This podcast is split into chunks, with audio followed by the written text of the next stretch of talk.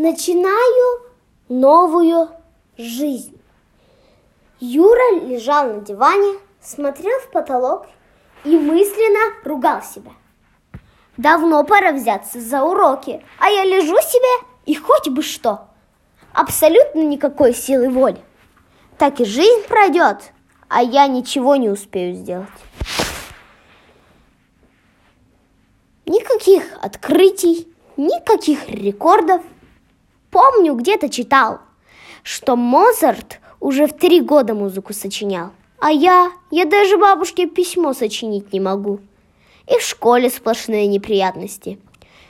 Взять хотя бы последний месяц. Два раза проспал. По физкультуре пара. Забыл дома кеды. По литературе трояк – не мог вспомнить, почему поссорился Иван Иванович с Иваном Никифоровичем. Нет, так дальше не пойдет. Пора начинать новую жизнь. Прямо с завтрашнего дня. Что у нас завтра? Пятница? Нет, лучше с новой недели. Пропускаю два дня и сразу, с понедельника.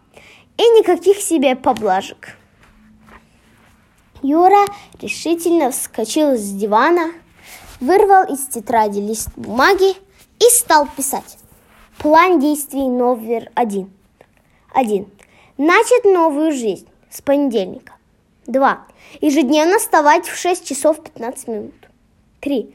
Купить гантели и делать зарядку с последующим обливанием ледяной водой. Четыре. Исправить двойку по немецкому и изучить еще два иностранных языка. Пять. Приходить в школу за 10 минут до прихода учителя. 6. Ответить бабушке на прошлогоднее письмо. 7. Выяснить, почему поссорился Иван Иванович с Иваном Никифоровичем. Юра отложил авторучку и внимательно изучил план. Хоть пунктов получилось маловато, он все же остался доволен. Ну что ж, доживем до понедельника. В понедельник Юра опоздал в школу. Нет, он не проспал. Наоборот, встал на полчаса раньше, чтобы начать новую жизнь. По плану. Но легко сказать по плану. А где он? На столе его не было. На диване тоже. Юра искал его под кроватью, на шкафу, перевернул всю комнату. Никаких результатов. План действий номер один как сквозь землю провалился. Ничего, успокоил себя Юра. Трудности только закаляют силу воли. Он решительно вырвал из тетради лист бумаги и написал «План действий номер один».